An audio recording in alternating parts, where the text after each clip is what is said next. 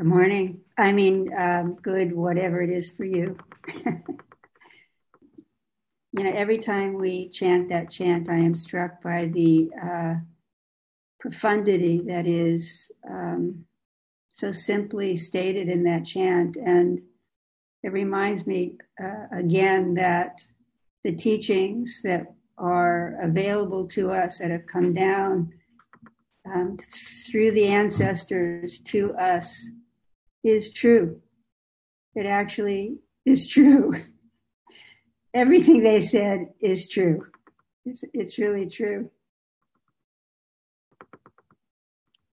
It's um, a very simple path and difficult at the same time. What makes it difficult is the mind, our mind, our ideas of who we are and what we see and what we don't see and the judgments we make. Basically, um, believing in thought is what makes it complicated. It's really not so complicated. Greg gave a beautiful talk yesterday and basically gave you everything you need. But we make it complicated. And so we need to hear over and over and over again the same teachings. but as our practice deepens and um, the more we walk together, uh, the more we hear of those teachings and the more we can embody that in our living. And I do feel just as an aside that the clarity of the Buddha's teaching uh, is, um, I guess the word that just came up for me is necessary, is necessary for human beings to be able to continue on this earth, this living being, the earth that we are, really. Um, I, I actually want to share this with you this morning, my own practice a little bit. And that's what I've been thinking about uh, this past year. I've been studying dependent arising, uh, and in large part because of what's happened to California this year. I think you've all heard that we've had uh, drought and fire and because of that, we have not had air that we could breathe for the last almost four months.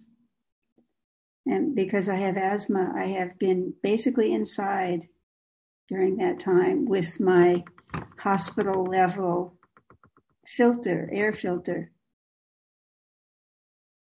And now in San Francisco, those of you who have visited here or live in the Bay Area know that San Francisco is pretty much defined by wonderful temperature. We live in around the 60s to the 70s all year round, give or take 10 degrees for a couple of weeks here and there. Today it's 90 plus degrees in San Francisco. So it's been really interesting for me to study dependent arising. So let me, I'll go backwards a little bit because originally when the Buddha taught the co-arising, he taught it as the 12-fold chain, which I think you're really familiar with. And he taught it both ways, both toward suffering and then toward freedom. And it's accurate and true, and we can study it really deeply. And then farther along, Nagarjuna came along and he basically equated dependent arising with emptiness. Another way of studying this co arising life that we are all living together. And not just, of course, human beings now, but the plants and the animals and the bugs and the insects and the fish and the water and the air that we breathe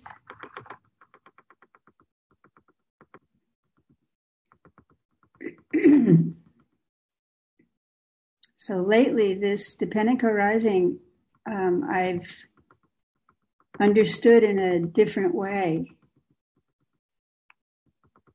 Usually, when we say dependent arising, the way we think of it is is that I am dependent on the air, the water, the chickens, and so on. The table that I'm leaning on, the chairs, my flute. But now I understand it in a different way. It's not that we are dependent on these things. It is what we are. Because if the air continues to be the way it is now, I can't breathe it. I die. If we don't have water, it's not that I'm dependent on the water. If we take away the water, we don't exist. We are also that. That is what we are. We are the water and the sun and the land and the bugs and the cows and whatever it is that you eat. It is what we are. That's what we mean. That's what the teaching of dependent arising is. It just has come home to me so personally and so immediately because I can't breathe this air. So it's really uh, I was going to say interesting. It's more than interesting. it's more than interesting.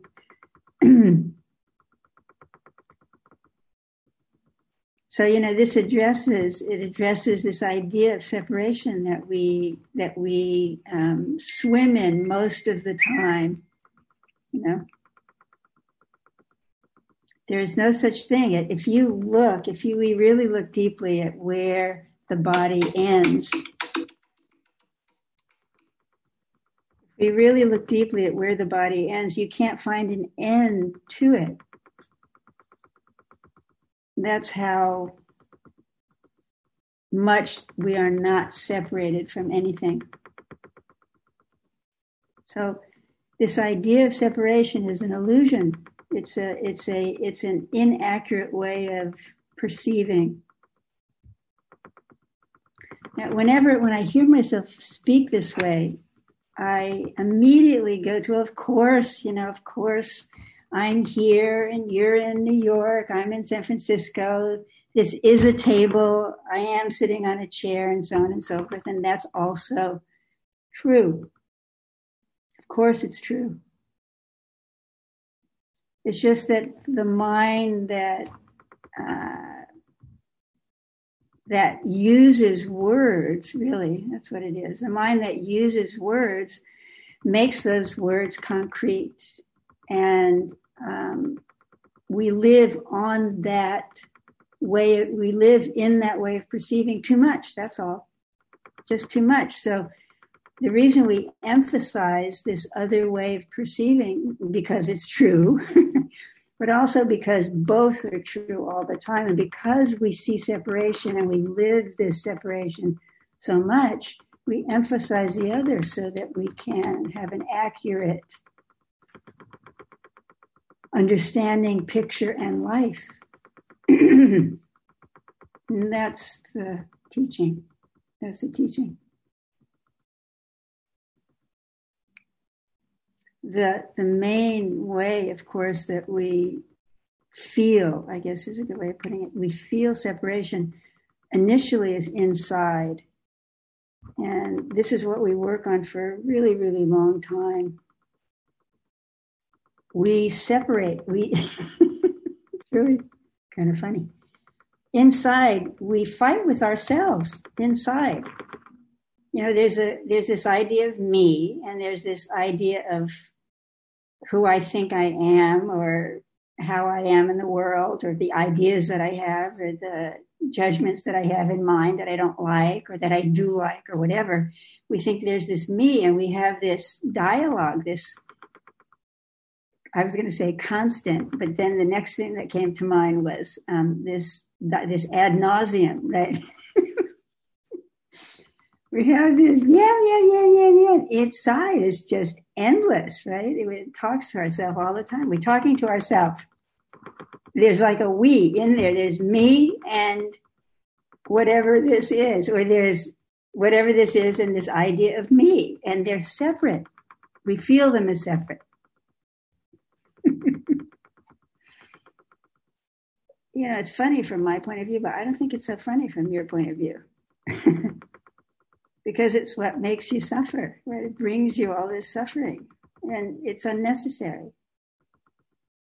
It's so simple. That's what I mean by simple, but it's really complex because of this yammering all the time that we give all this attention to.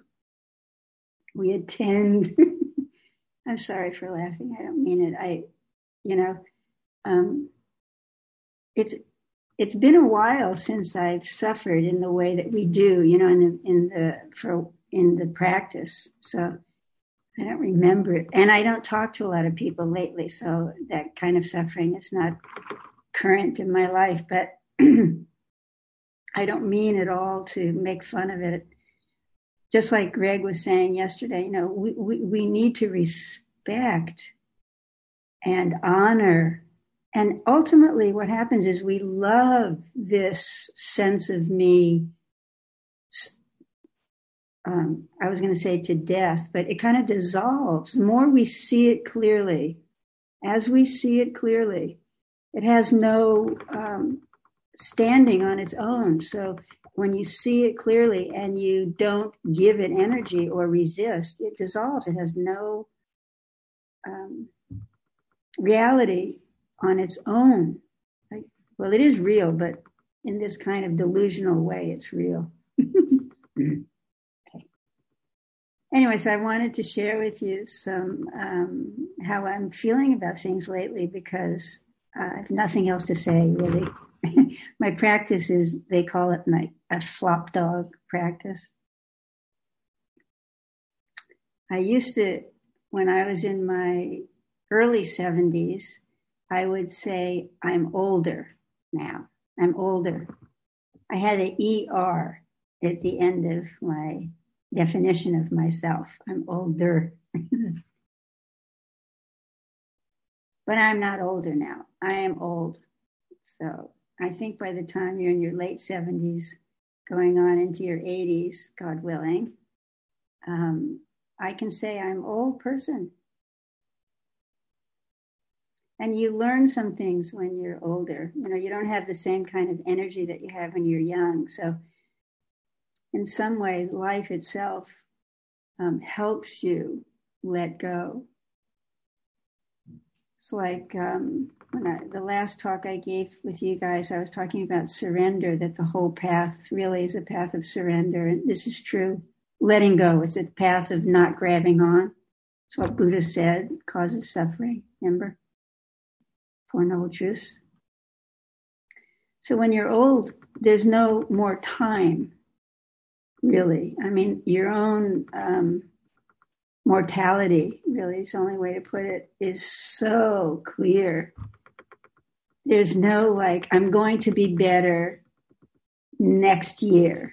I'm going to solve this problem next year. I'm going to, you know, give up eating sugar next year or a month from now. There's no there's no sense that that's as true as it used to be when you were young. Right? There's there's very much what um, Dogen said. You know, this eternity is now. This etern- it's eternal now is what it is. It's eternal now. There is only this moment so you learn, you know, some things. So the other day when um, Greg was talking about grandmother mind, it's, I, I, I don't, well, no, no, Buddhism and practicing Buddhism, no, it's a very good thing. But if you're really kind of awake as you get older, you come to similar, um, oh, I guess conclusion is a good word similar. Your your understanding is kind of similar. which is not to say that there aren't experiences along the path that are valuable, but experiences don't last. You have to embody whatever your understanding is, and what it does do is it helps us not attach.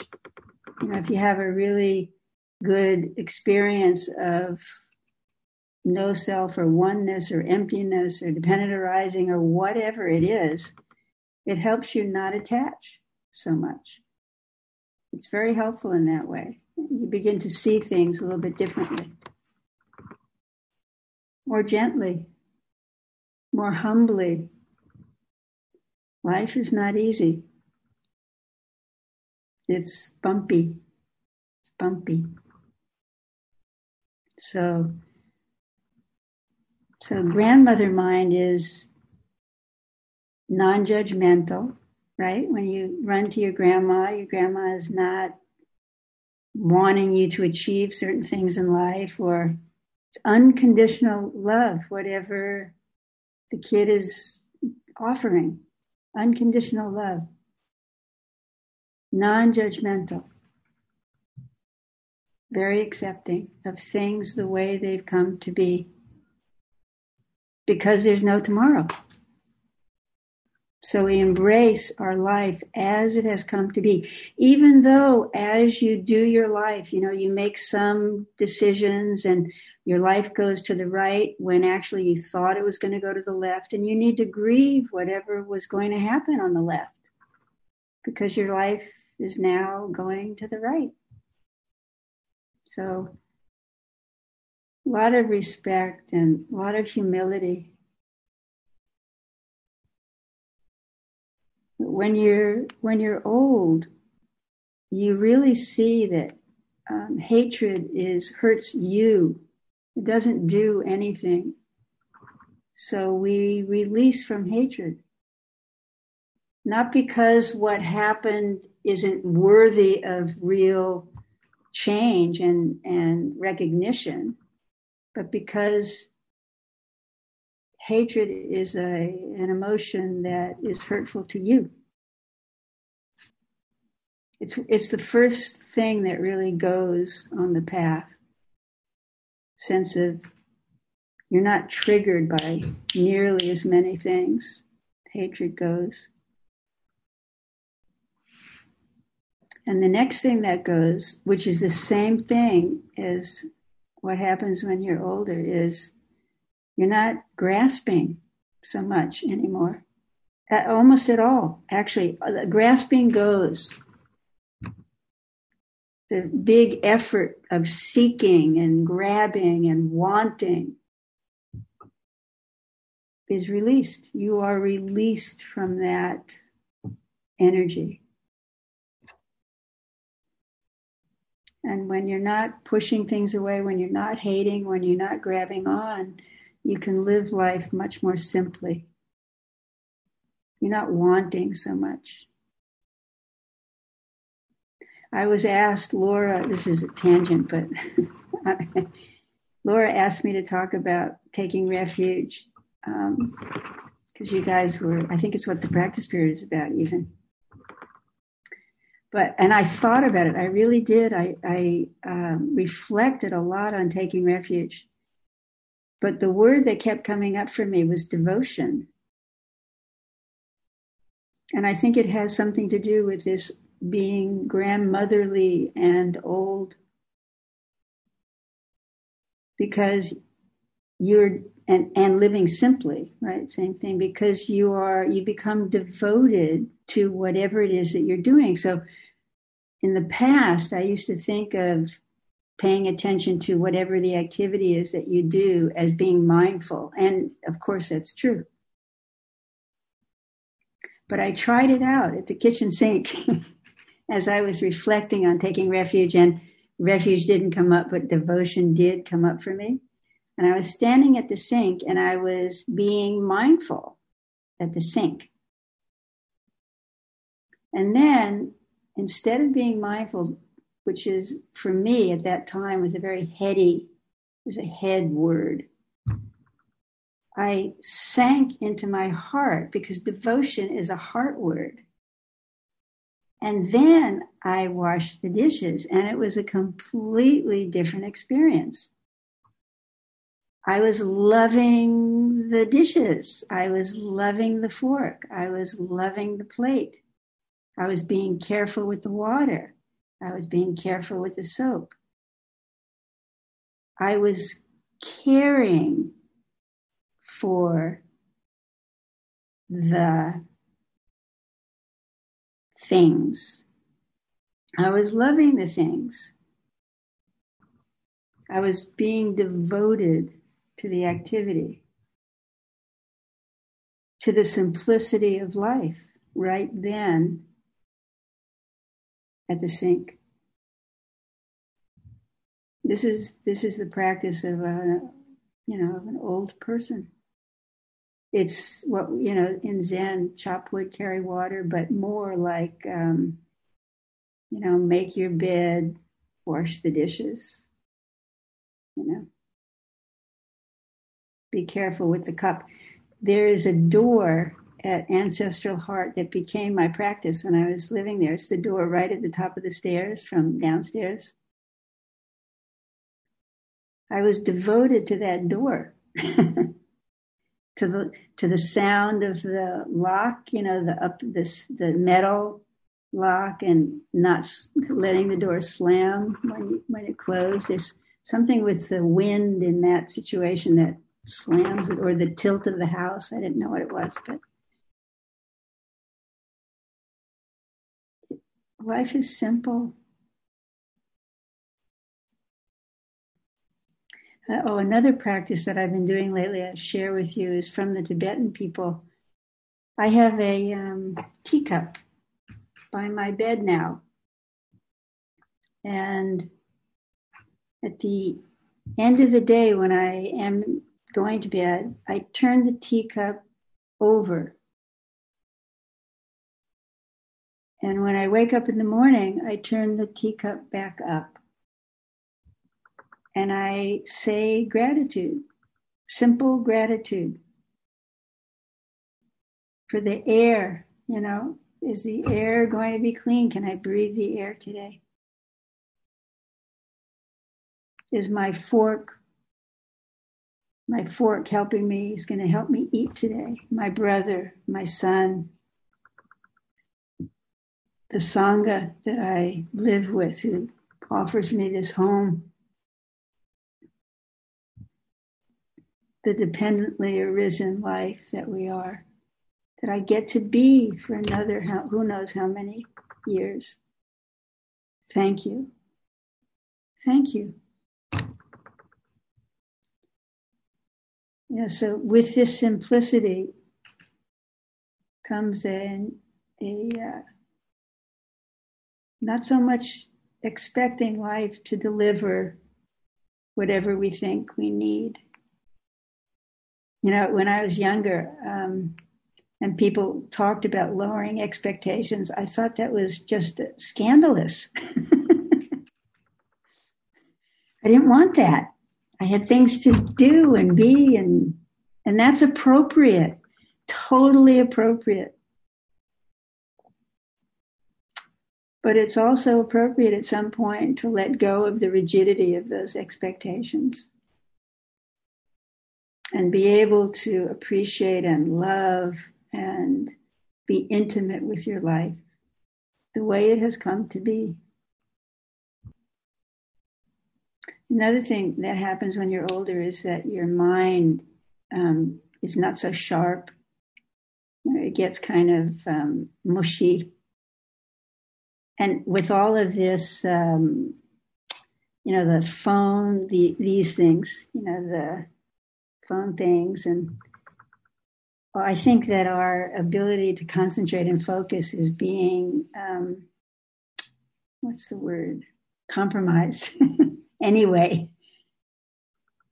But it's true, you know. I I am not so interested in in uh, you know deep di- deep analytic diving the way I used to enjoy. Everything is softer. All my senses are softer. My eyes are not as good as they used to be. My hearing is not as good as it used to be. It's not a bad thing, you know.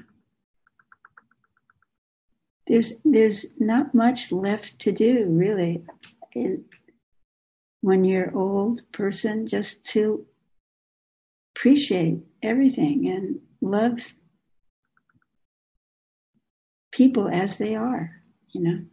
I'm not a I'm not particularly a people person.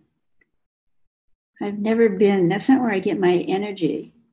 Being with people, I'm, I'm an introvert, really. I've lived my life pretty much as an introvert, drowning in people because I live in community. I believe, though, that people are doing their best all the time. I really do. Anyway, so that's it. I, I, hope that um, whatever I've said is supportive of you and your practice, and um, you have a wonderful opportunity with this sangha. It's an intimate and strong sangha, and um, led by two wonderful teachers, and now people also who are moving up to take that those you know teaching of classes and so on and so forth. It's a wonderful situation for you, and I hope that you take advantage of it in every way. Just when I first came to Zen Center, um, I I wasn't able to give much because I was needing a lot, and I just used it as in every way that I could. Until then, I was able to hold out my hand. So please use it really well, and when you're able, hold out your hand to help the next person on their path as we all together uh, wake up. Okay, adios. Bye bye.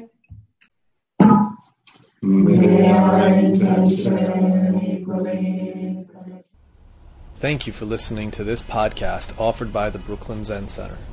Our programs are given free of charge and made possible by the donations we receive.